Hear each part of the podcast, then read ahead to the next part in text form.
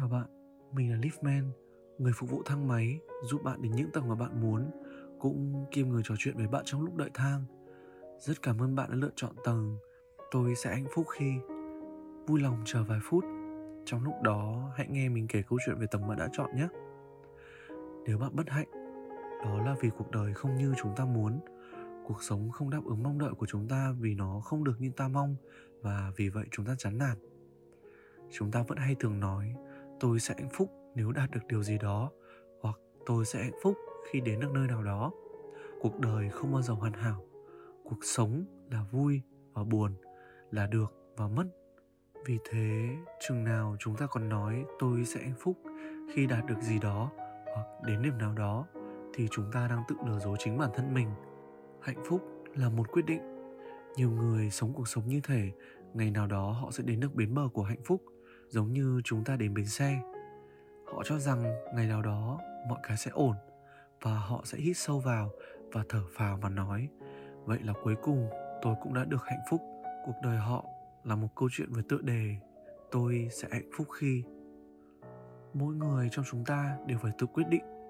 Chúng ta có sẵn sàng tự nhắc mình hàng ngày rằng chúng ta chỉ có từng đó thời gian để tận hưởng tất cả những gì chúng ta có, hay cứ bỏ quên hiện tại mà trông chờ vào một tương lai tốt đẹp hơn.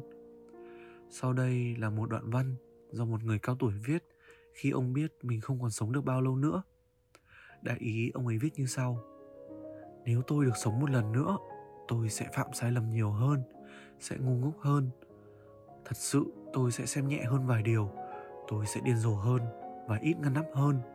Tôi sẽ đi nhiều hơn, leo núi nhiều hơn, bơi và đi thăm nhiều nơi hơn tôi sẽ ăn nhiều kem hơn và ít đậu hơn.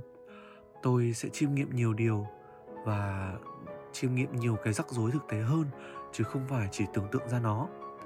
Bạn thấy đấy, tôi là người sống quá nhạy cảm, quá lành mạnh và sạch sẽ. Ngày này qua ngày khác tôi đều như vậy. Không, tôi cũng có những phút giây hay ho, và nếu sống nữa, tôi sẽ thưởng thức chúng nhiều hơn. Tôi là người không chịu đi đâu mà không có một nhiệt kế, một chai nước nóng, áo mưa và dù.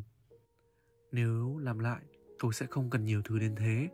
Nếu tôi được làm tất cả một lần nữa, tôi sẽ bắt đầu ra khỏi giường sớm hơn vào mùa đông và thức khuya hơn vào mùa thu. Tôi sẽ vui chơi nhiều hơn, ngắm mặt trời mọc và chơi với trẻ con nhiều hơn nếu tôi có thể sống lại cuộc sống một lần nữa. Nhưng các bạn thấy đấy, tôi không thể. Lời bộc bạch của người đàn ông trên không phải là một lời nhắc nhở tuyệt vời hay sao? Chúng ta chỉ có mặt trên hành tinh này, trong một chừng mực thời gian. Hãy tận dụng thời gian này. Người già nhận ra họ không cần phải thay đổi cả thế giới mới có thể sống hạnh phúc và tận hưởng cuộc đời nhiều hơn. Thế giới đã tốt đẹp sẵn rồi, họ chỉ cần phải thay đổi bản thân mình thôi. Thế giới không hoàn hảo. Mức độ hạnh phúc của chúng ta là khoảng cách giữa mọi việc vốn dĩ với quy luật của nó và cái cách mà chúng ta muốn xảy ra nếu chúng ta không yêu cầu là mọi việc phải hoàn hảo nữa, việc sống hạnh phúc sẽ trở nên thật đơn giản. Chúng ta chọn cái tốt hơn, nhưng nếu không được, chúng ta vẫn sẽ hạnh phúc.